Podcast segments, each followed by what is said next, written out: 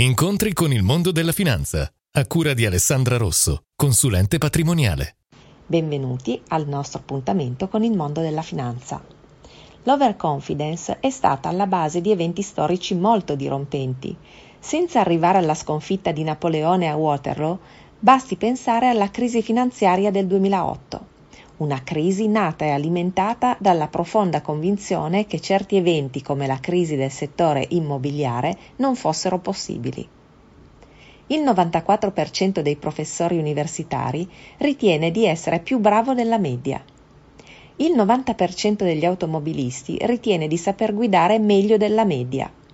Sarà proprio così o si tratta di irragionevole ottimismo e quindi di overconfidence? In finanza molti sono convinti che il proprio bagaglio di esperienze passate basti per evitare situazioni di perdite come se in quelle esperienze ci fosse la medicina per non ripetere più determinati errori. Sopravvalutare sistematicamente le proprie capacità di giudizio significa sottostimare i rischi, nonché illudersi di poterli controllare.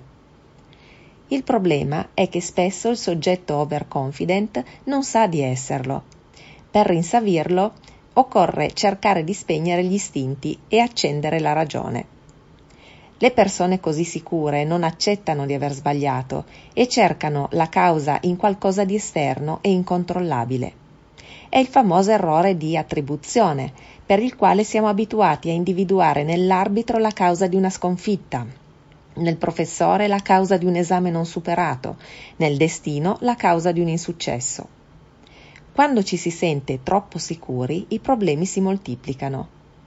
Come recita un vecchio adagio di Wall Street, non scambiare un mercato al rialzo con la tua intelligenza. Vi aspetto al prossimo appuntamento con il mondo della finanza. Alessandra Rosso, consulente patrimoniale. Visita il sito studioalessandrarosso.it.